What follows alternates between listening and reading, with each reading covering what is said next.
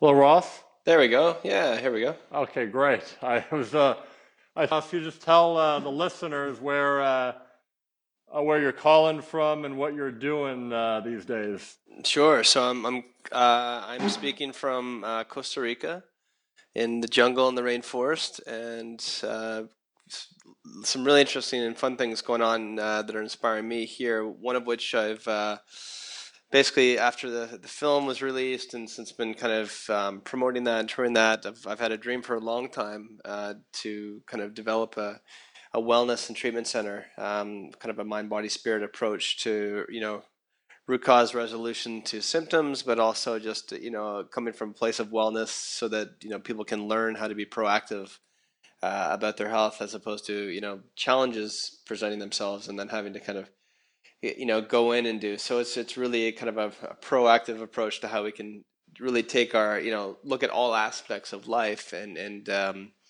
and and move into a more place of wellness as a, and pre- prevention as opposed to uh, you know dealing with disease as it, as it can pile down. Um, so that is in the beginning stages of development. Hoping with myself and my partners, I guess in a perfect world, we got a long way to go. We've got a big plot of land ready to go, but um, you know, hopefully by end of 2017, beginning of 2018, it's it's open for business for people in this country, and we also anticipate um, you know a lot of practitioners, doctors, healers, therapists that will be kind of coming in, kind of I, I kind of envision this as kind of a melting pot of where people can, practitioners and guests uh, and clients can come from all over the world to experience kind of cutting edge uh, therapies and modalities um, to be able to just you know learn about health and how to how to I, guess ultimately and how to be truly empowered um, when it comes to your own health and wellness. Because I, I think part of the challenges today is we're li- we're living in a pretty toxic world. So how can we stay on top of that and you know learn about detoxing and learn about how to naturally and safely release trauma from the body and um, you know and all the other things that go along with that so that we can kind of allow our nervous systems to settle and uh, and truly be able to kind of draw in uh, the inspiration of what you know all the very unique reasons and purposes that we're all here as individuals uh, so Yeah, individually and collectively to do here Ross. Uh, well, thanks for sharing that. What what's the name of the uh, the center? What's it going to be called? There, there's no name yet. Um, we're it's just it's like I say right now. It's it's it's the it's the dream. It's the inspiration. The land has been uh, purchased, so that's the beginning of it. And we're um, like I'm just landing back here now in Costa Rica. My other partner is here, and our other partner was away too. So now that we're just landed back, we're actually able to just to meet yesterday, and so now we're um, it was right before we all left and had to kind of go in different directions uh, for this past summer. Um, now the focus was kind of getting back and saying, okay, now we're ready to kind of dive in. So, uh, name is yet to be determined, um, but uh, definitely keep you posted on that. Okay, great. Um, and I, I, meant, I heard you mention that we are living in a very toxic world, but I think it's also one one in which I, I really have the faith in the power of technology that uh, the information is out there, and, and I think there's because of uh, the incredible access to information and you know having me being able to connect with you in Costa Rica like this, I think there's possibilities that are available that or never have been before. Absolutely. No, I think I think that's the beauty of, of what we have with the access of technology is that so many people can you know get that information out there um, you know it's real i think the challenge that we have with the technology right now is there's there's great information online and there's also there's misinformation and so it's really you know it's kind of like a sorting process you know as far as like what people are need and needing and looking for and what's out there. And um, you know not not everything online is is really uh, pure. Um, but i think it's just it's a case of just you know we have to do our own due diligence, and, and I think as as we're as you're doing any kind of research when it comes to anything on the internet, including our health and things to do with our health, um, you know, I just, I mean, just myself personally, I just always come from a place of like, you know, does this resonate or not? And I and I find more and more as I'm kind of been able to myself clear out, you know, trauma in the body and, and, and even cleanse the body that as I'm been able to do that, that the intuition you know, gets stronger each time and, and as the days go on. And so with that, just there becomes more of a clarity as to what resonates and what doesn't. And that's kind of like, that's our guiding, that's our guidepost as to how we kind of know what, what feels right and what we can kind of dive into and what may not resonate and doesn't work so well. So that's the, it's the beauty and the and the challenges of the technology, which I think um, we have at our fingertips these days.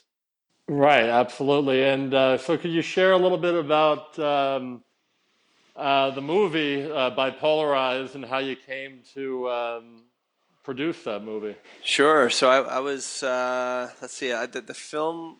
Um, let's see, where do I start here? So back when I was 21 years old, I had a um, what I kind of more now consider to be like a, a spiritual awakening of sorts that was um, diagnosed. Uh, you know, I was in Toronto and in Canada.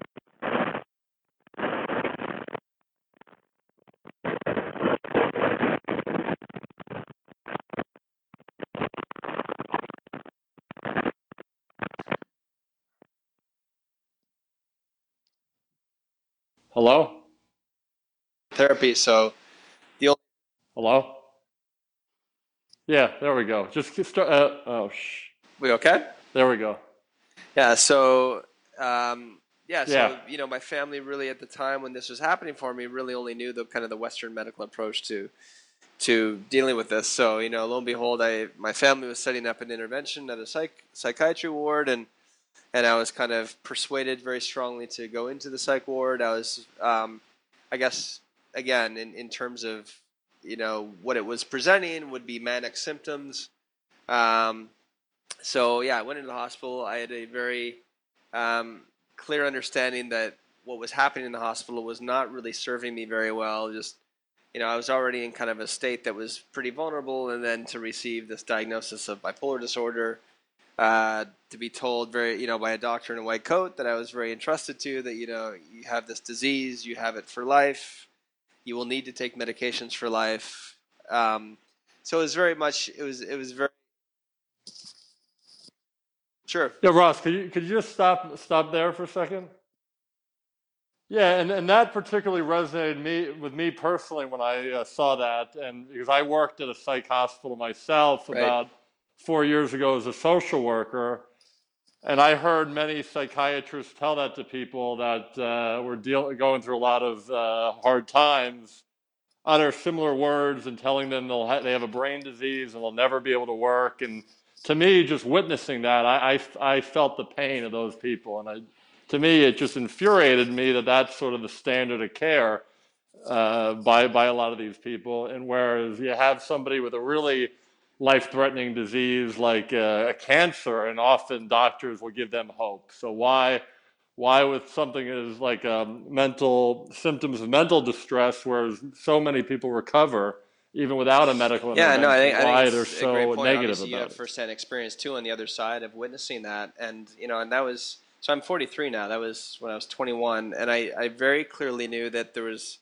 things that were inherently wrong with the system, and so I got to experience that as a 21 year old, and so I really left that hospital, you know, with this diagnosis, with uh, you know, a three month prescription for lithium that I was told was, uh, you know, I needed to check in with my doctor every three to four months for blood work and make sure I get that prescription filled and that this was it. It was lifelong. And, and you know, the, the, and I know you saw this in the film, probably the, the most disheartening thing I heard was just, again, the doctor saying, kind of, I guess, what you heard as well. Like, you know, you're, you're kind of, I, I really want you to lower your expectations on life. You now have this disease and, and you're really not going to be, um, have the ability to do too much. I think the words were, you know, why don't you think about getting yourself a, a, a simple little sales job and, you know, living a very quiet existence, which, um, you know, I, I, when I think back now and where things are at today, I, I, in many ways, I thank that psychiatrist because he lit such a fire inside of me when he said that. Because I thought, I, at first, I thought, how dare he even say something like that? To me?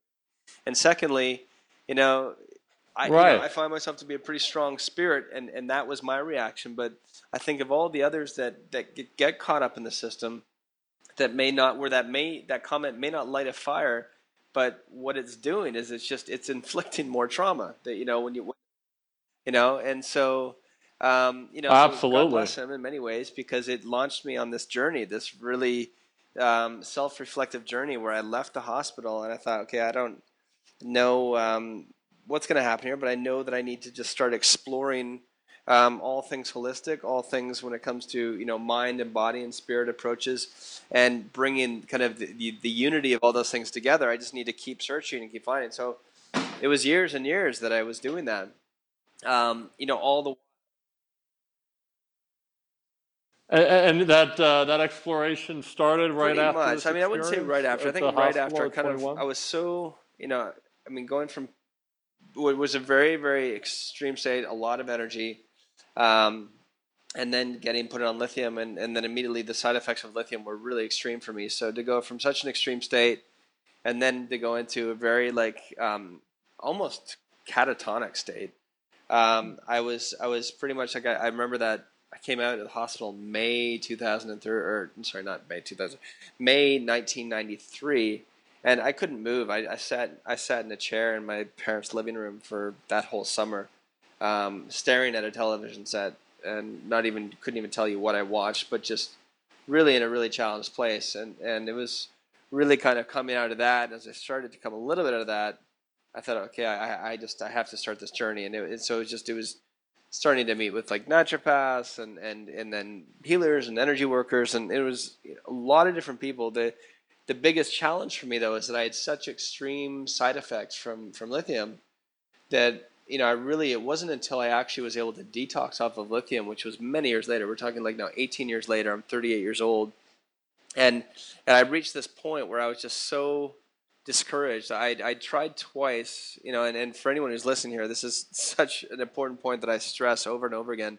Um, you know, lithium, any of these psychotropic medications, uh, it's very dangerous to go cold turkey off this stuff. It can be life threatening um, on so many levels. Uh, because what happens is is that if you go cold turkey when you've been on these things for even a short amount of time, but the longer you've been on, and in that case for me it had been 18 years, um, you go what's into called chemical withdrawal, and and many people and even doctors, most doctors won't even um, recognize chemical withdrawal, and so. Twice I went to go off cold turkey. I experienced the chemical withdrawal, had horrible experiences. Um, the third time where I finally found a, a, clinic in Costa Rica that was, by all means, it was not perfect. It is no longer in operation, but it had enough of the things in place, uh, like a good acupuncturist, uh, you know, good biodynamic organic food, um, you know, lymphatic drainage massage. There was colonics there. There's, there's enough things there that I was able to detox off of lithium. I, I consider February 6, 2010, probably my most important birthday of my life that I always celebrate and it was the day I released lithium from my system. And that was really so now we're talking 18, 18 years in since this diagnosis, where I was able to now for the first time feel feel some of my life force coming back. And then as my life force is coming back, then I had the ability to go, okay, now I need to really address, okay, what what were the real reasons as to why these symptoms came up in the first place? And so that was kind of Uh, and you did that. You came to that conclusion. Guidance of others. I think it was at guidance that time others too. It was um, a uh, person who's now a dear friend of mine, um, Gwen Olsen, who. Uh, you know, she she had been working in the pharmaceutical industry for many years, um, and again, not against meds, as I'm not against meds, but that you know, there's a short term place for them. But she she ended up writing a book on uh, her experiences on the inside, and and uh, you know, she was so she was the one that was really able to kind of instill in me, say, hey, you know what, there's there's reasons for these symptoms, and you know, and, and it just takes like kind of going on a real kind of uh, you know your own exploration and journey to find that out. And so you know, she was a big encourager in that process, and and you know, I think probably the biggest change for me, and it, and you know, it's exciting for me now because I get to do. I, am a life coach and I work at a um, clinic called Helix Healthcare Group in Toronto.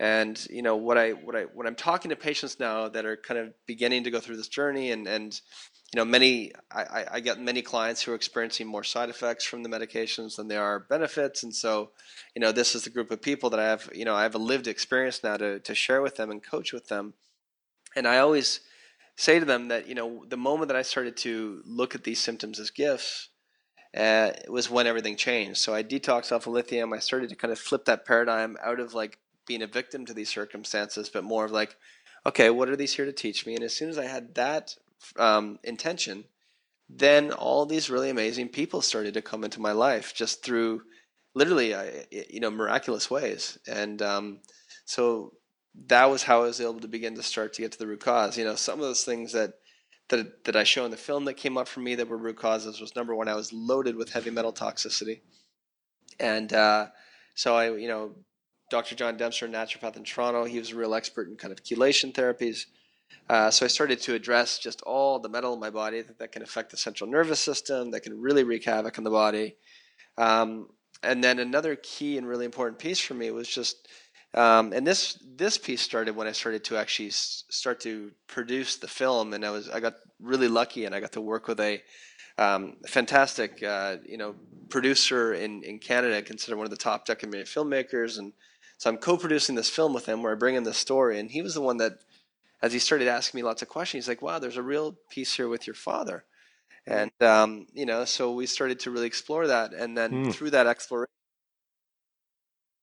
Yeah, yeah, he was. So that, that, that was brought up by the filmmaker. That's and, interesting. And, and he kind of saw this through line in that piece, and so as he started to ask those questions, we're like, yeah, you know, this is an important piece, and and I'd done a lot of work with my father while he was in life, and and but it was really after he had passed in 2009, and then the filmmaking process started kind of end of 2010 into 2011. We started really writing deeply, and then shooting September 2011 started shooting the film.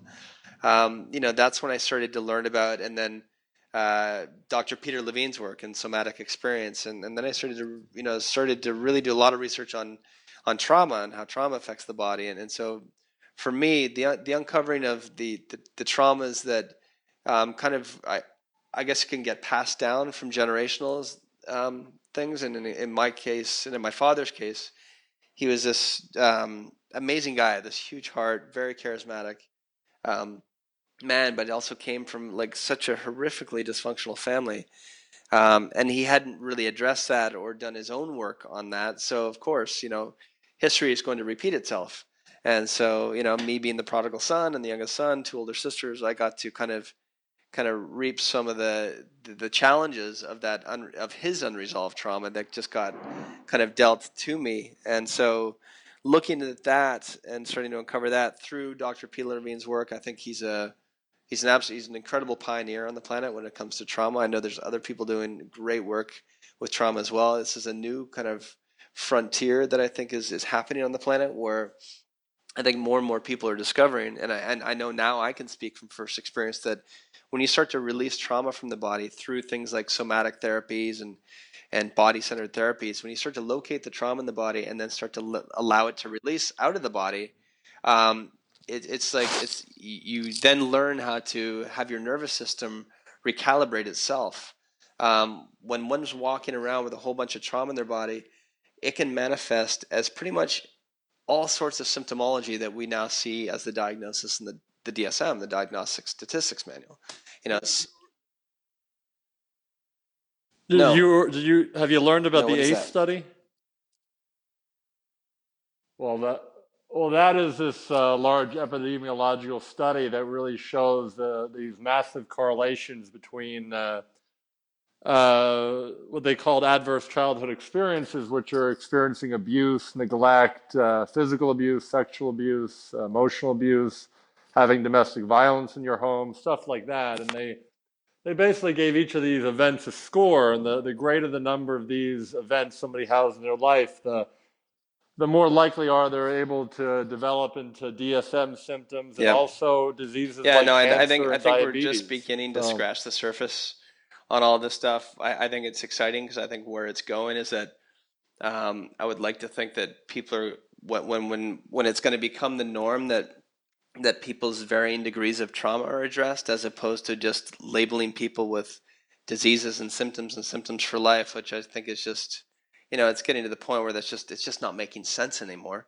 Um, you know, I think we're moving into a place where everyone's going to really be helped. I think I think all, everyone's dealing with traumas on some level in some way you know, it's just it's just how do how some people Absolutely. are more sensitive than others. Some people are able to handle traumas um, better than others. Some people are just different coping mechanisms. But at the end of the day, I think um, you know Dr. Charles Whitfield, who I interviewed in the film and chatted with him, and I, you know, he I remember him saying to me, he's like, you know, I, I've been doing this work for 30 years, and he goes, when I have all the people that come in with all the differing like you know, bipolar diagnosis, schizophrenic diagnosis, depression, anxiety, um, ADHD, uh, you name it. Like the list goes on of all these different, you know, labels and, and uh, symptoms. uh, that you know when he really boiled it down, he said you know the vast majority of his of his clients, people he was seeing, it, it kind of it would it would tie back into unresolved trauma, and so I, it's a, uh, it, yeah. Oh, So I just I get yeah, um, it's yeah. so I just. I really I feel honored to be just be one person of many in the world right now that are just part of this conversation, um, bringing awareness to this, and I think just the more this becomes um, the new norm in our culture to really be able to look at trauma, to know that there's all these natural ways to release trauma. Um, you know, I think humanity is just going to be in a lot better place. Yeah, and the point you bring up about your father that he had this uh, trauma from uh, an earlier generation, and uh, and I think that's really a key to be people being aware of their own traumas, so they don't pat so it Yeah, exactly. You know, and, and just you know, I know my dad and, and that generation was just like it was kind of like the stiff upper lip generation. You know, you work hard, you put your, you know, you you bear your nose down, you you, you know, you do your job, you take care of your family, but there just wasn't the same level of consciousness to, uh, you know, that I feel like, you know, our other generations that are coming through now are more about, you know, let's let's look at all this stuff, and it's just um, so things are changing, which is which to me is a very positive thing.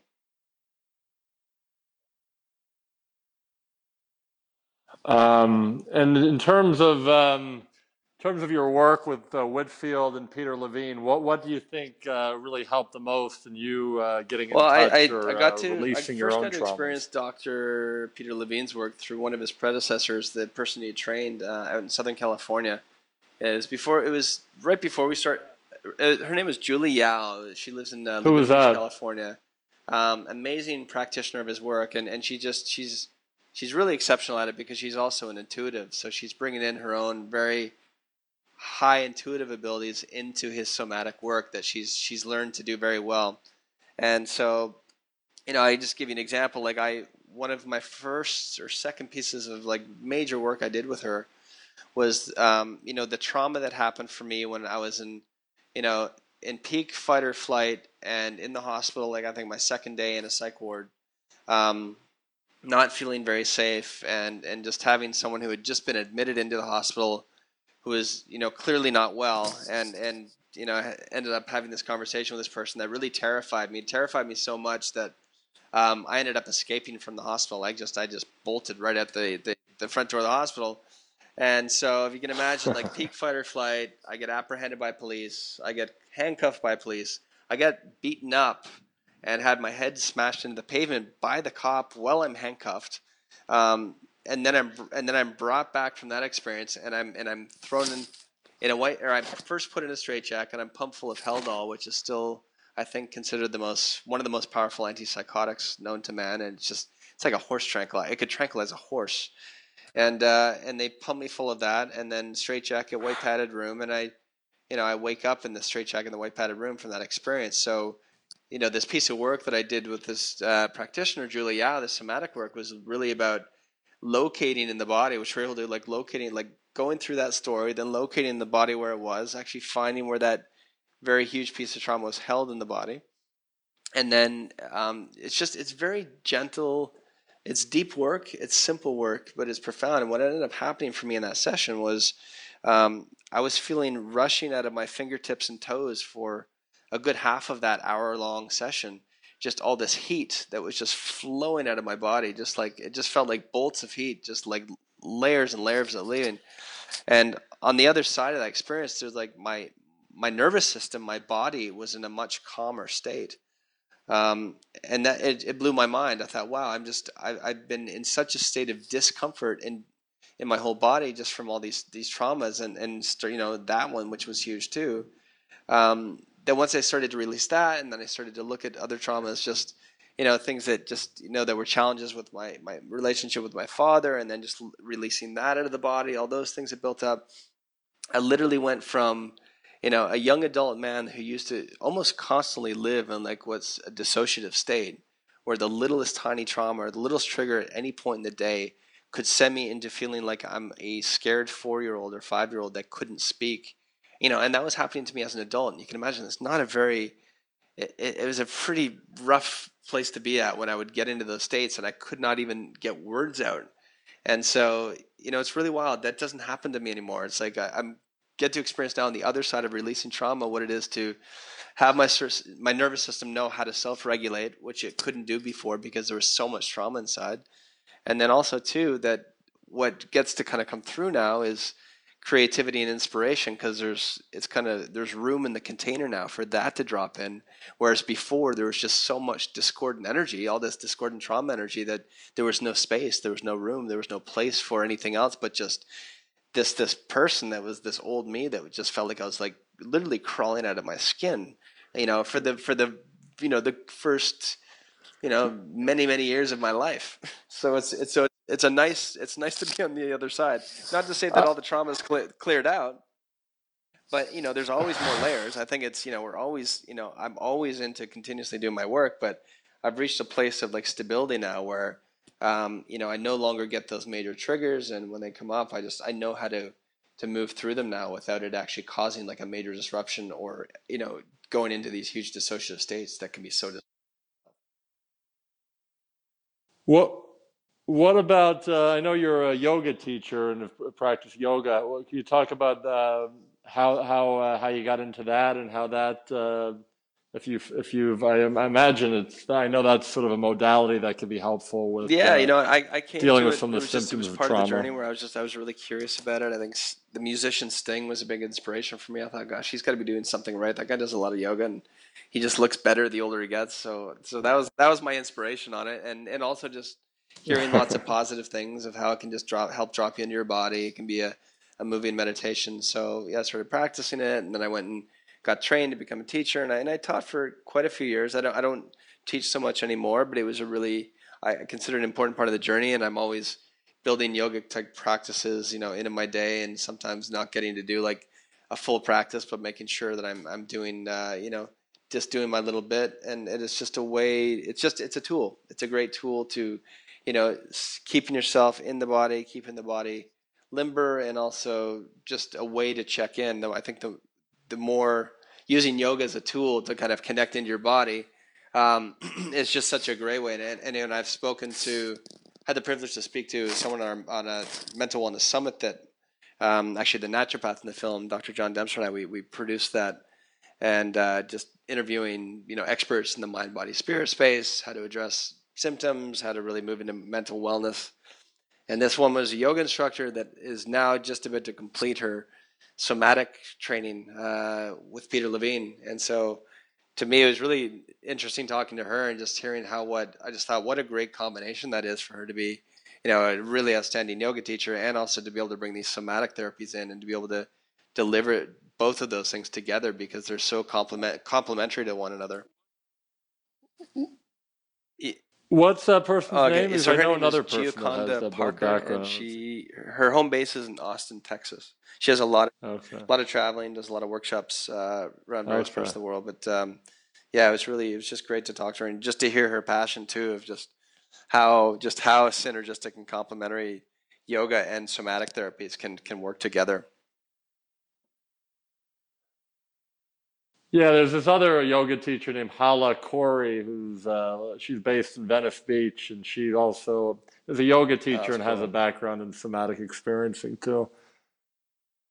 Um, just one, one, I guess, last uh, topic. Uh, um, I know it's uh, big in Costa Rica. What, what do you see regarding the power of uh, plant medicines and ayahuasca and I- yeah, that's, that's, that's a really interesting question. I think it's trauma. a new, it's I say new frontier in that it's becoming more to light now. Obviously, these are ancient um, plant medicines that uh, the indigenous and shamans have been using for you know thousands of years. Um, I, I, I myself have experienced uh, plant medicine of ayahuasca twice. I've had very positive experiences.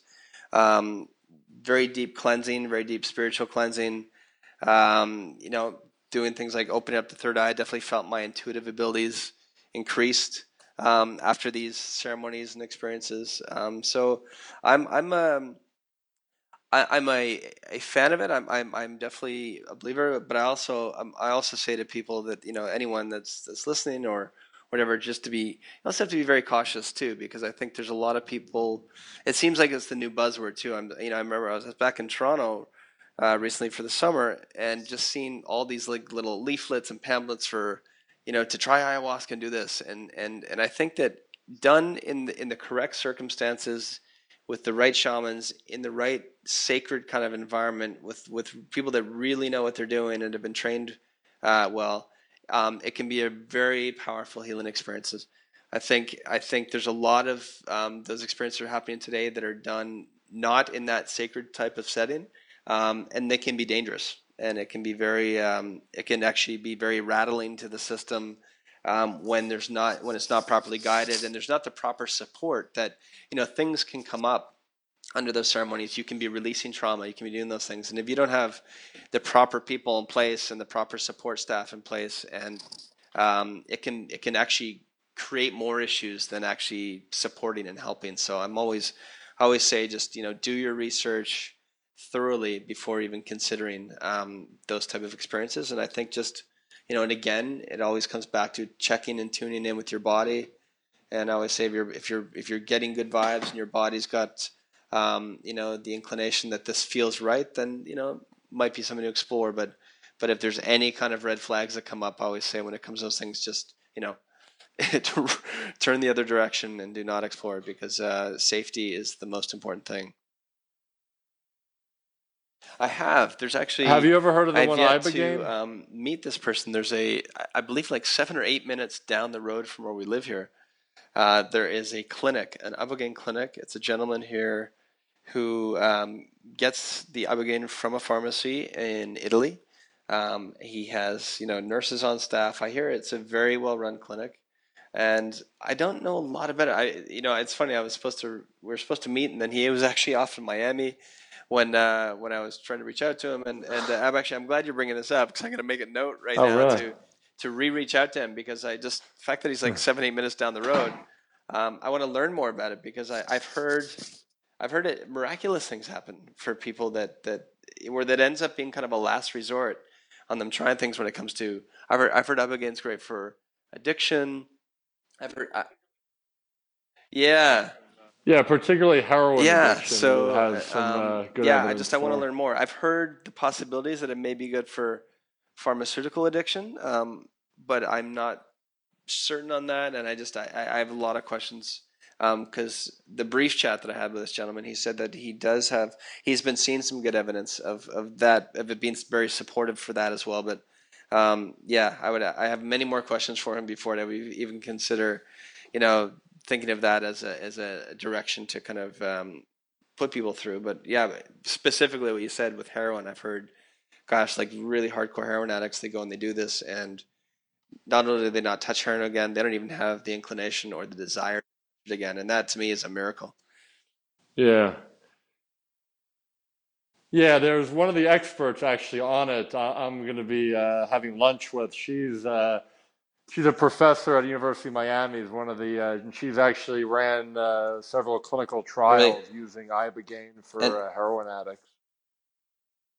But it, you have to be very. I I know it's. Um, Particularly with ibogaine, you have to be very careful not to, to, Yeah. to make sure it's medically uh, supervised, and, and it has a lot of be- has a lot of interactions with other pharmaceutical Yeah, that's what I uh, understand drugs too. Like yeah, it's the same sort of thing. I think just the making sure you're, yeah, it's a really well run clinic, you know, with nursing staff, with with someone who's, you know, at least the clinic director at the head of it that really, really knows what they're doing. Because again, I think there's these mom and pop shop things that are kind of kicking up, you know, doing these things, and I think again, you very it can be a very slippery slope if you're not if you're not with the right people uh, exploring these type of uh, therapies and medicines. And and I guess going back to what you were saying before about the idea about you you're not against drugs, and I'm not against them either. What I'm against is uh, is people being misinformed about what the drugs do and or they don't do, and they're not you know that they're. Uh, like you know, they're they're really for the most part Yeah, trying to address I'm- I'm symptoms, right there with you, and I think that's just what my, you know, if I think about my mission and you know, the edu- education company I've started with with Dr. Dempster and and everything moving forward. It's just it is about just getting the information out so people can make informed decisions, and I think that you know that's just what um, where it needs to go. Absolutely. And that's funny. I mean, you were at the screening uh, a few weeks ago in Miami where there was the the psychiatrist there that you know, it's, uh, it's interesting. I haven't had a lot of psychiatrists that have come to the screenings where I've where I've done these in different parts of the world, and so it was really exciting to me. And, and I was I was happy to see that number one, he was um, he was appreciative of the journey, and that two, I you know, I when I got to say to him, I said, listen, you know, this is just a we're at a time and a place where we can't be battling with each other anymore. I think you know if if everyone can come together because we're all in this Yeah. together, um, you know, I think we've got you know we're just we're gonna make a lot more strides, but we can't be it can't be like one camp against the other, and you know, to the point of medicines, the way I was always Right. explained it, you know, as as I started to kind the film started and kind of heavily going into this research is that you know pretty much across the board any most doctors and psychiatrists that I talked to and that I interviewed um, the consensus was and I guess the original intention of these medicines was to um, have them be very short term solutions to extreme states and and that's where I'm I, and I'm in that camp and, I, and Right. I'm in favor of that it's like you know if someone's going to be to harm to themselves or others you know a, ben, a benzodiazepine for a few days to just bring their bring them down um, whatever it is to do that great but but the, it's Well, I, I imagine you're probably familiar with it. The uh, it has one of the best uh, success rates for Yeah. treating psychosis. The Yeah, yeah. open dialogue and and, approach and in yeah that's that's where the open dialogue approach is where when people are in psychotic and extreme states that they're there's there's a community that gathers and, and there's there's groups to help them if I'm understanding this correctly at open dialogue like helping them move through the extreme state without necessarily going to pills or anything but just through compassion and through listening and, and support and um, yeah you know I think that's probably before any of these medicines ever even existed on the planet you know that's probably that's what was happening you know Oh, I, oh, definitely, but but also the uh, but their um, but the open dialogue uh, approach that the uh, the psychiatrists were using the medications Right. just to really uh, manage the extreme states and help people sleep and, and that kind of stuff till they and then um, yeah that uh, and I, Whitaker also talks Yeah. about it sort of that selective use protocol rather than this like diabetes yeah model. no i think i i, I really i pray and i hope that that's where we're moving towards um and i, I kind of feel like uh, you know i'm sure you do are speaking the same language it's kind of it's a necessity i mean we just it, it has you know it has to go that way because the, the going more in the root of just that gosh everyone's just going to be medicated for everything um, i mean that's a that's a r- it's a really scary society that i think about if that's if you know if it's just going to continue to accelerate like that Oh. um, yeah and with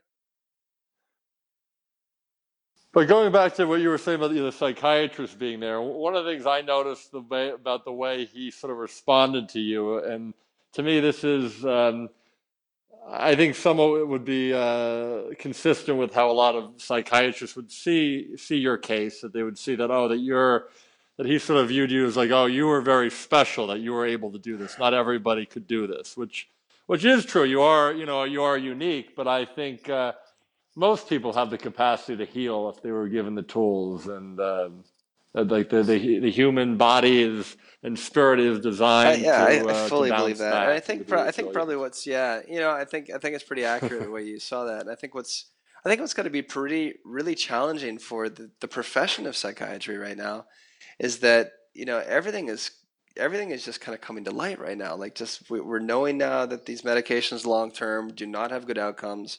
I mean, I think yeah, Bob Whitaker's research is just so spot on, um, connecting all those dots. And so because we know that now, I mean, gosh, I think about I think about how scary it would actually be to be a practicing psychiatrist in the traditional system right now, um, because I mean, if you're not, all these things are coming to light. It's everywhere. It's in the news, and and uh, you know, you would have to start looking at this, going, "Gosh, am I actually, am I truly helping people, or am I harming people now?" And and uh, that would be a really I, I that's the part where I have compassion for the group because I think, gosh, that'd be a really difficult thing to be looking at. Your whole life, you're handing these pills out, and you're like, oh my god, what are the what are we doing now?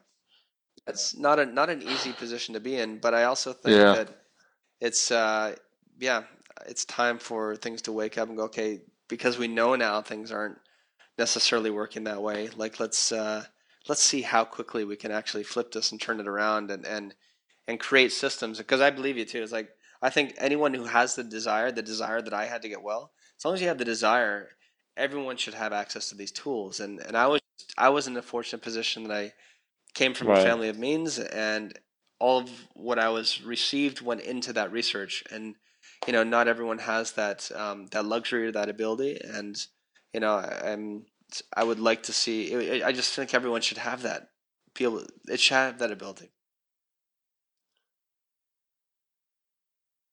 Yeah, it shouldn't be. Uh, shouldn't yeah, exactly. Be based on their. Exactly. Uh, it shouldn't be just means. based on your it should be open socioeconomic all. status. That you know, if you, if, you know, yeah, if you come from more means that you can afford these things, because you know the reality was this this journey was not an inexpensive journey, and there was a lot of trial and error, and and you know, I would say there was fewer things that I found that were really beneficial than all the things that I did that weren't so beneficial, and it was all of benefit because I think I the whole thing was a learning process because um, I really, for myself, I got to fine tune what I found really beneficial that I get to pass on now to clients and people that I coach and work with. But um, yeah, it's just it's it's when I think when I think back to the the, the out of pocket cost, it's just like wow, it's really it's enormous because there's there's no insurance companies that are that I know of that are covering most of a lot of the things most of the things that I actually went and did that were effective.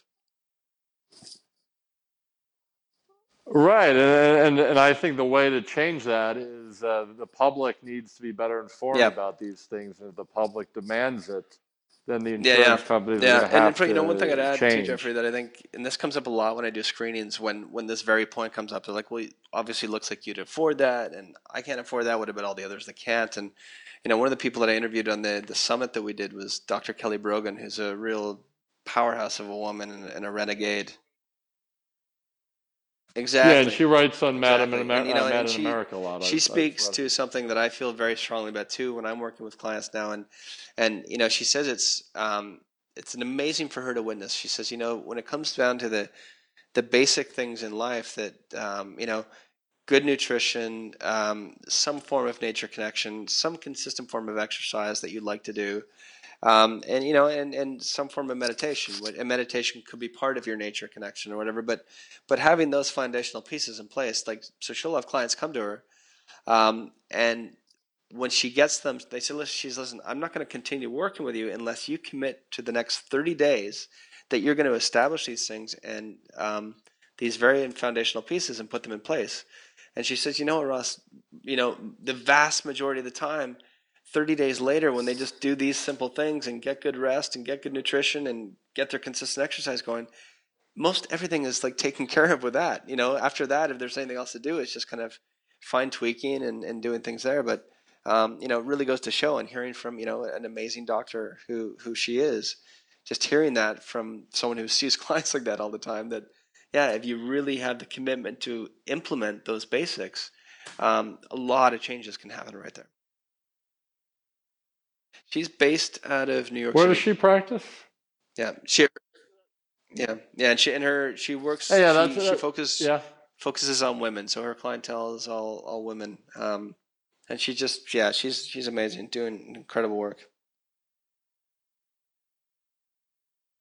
And that's one of the things I've thought that you, you mentioned too about the uh, the importance of exercise and stuff because I've worked with a lot of people on heavy duty medication on disability and you, and you see all of them uh, often it's a combination of things that they're not getting any exercise and being on the meds uh, you know makes them gain Yeah. weight and they're just their movement yeah, it's a very it's a very slippery slope once once the kind of the the med cocktail starts and and yeah and, and so yeah it's, Yeah. it's it's a really tough one and I but I also you know I definitely give people hope I, I you know I have uh, I have all these colleagues and you know I'm I'm not an expert in that so I never do I work to kind of detox people off of, of meds if that's their choice um, but I do have great people that I refer people to like like Dr. Kelly Brogan and um, this other woman Alessandra Rain. Uh, she's incredible story where she she's she now has a non for profit organization called Point of Return, um, and the the sole focus and mission of Point of Return is to help people safely detox off of meds when you know when they're just experiencing more side effects than benefits and um, she's got doctors now in 70 i think it's about 75 countries now around the world and growing where she's developed these affiliations and can get people so that people can um, you know people that want this kind of service can work with doctors that really know what they're doing that really have the compassion um, you know she doesn't have doctors um, on her advisory board that have actually been hooked on benzodiazepines that got off. So, you know, they they also have firsthand experience of it, and now they're experts at helping people detox off it. So it's really, you know, she's an amazing woman and, and, and built and developed this organization that I think is such an awesome resource for people um, to just. Did you, did you ever connect with I've the uh, the tried- Icarus I project? have. I've, guy? I've talked to. I've connected like through this last couple of years. It's been a couple occasions and film festivals and stuff where I've actually uh, connected with those guys. Yeah, and they're that's really interesting stuff that they're doing too, raising awareness.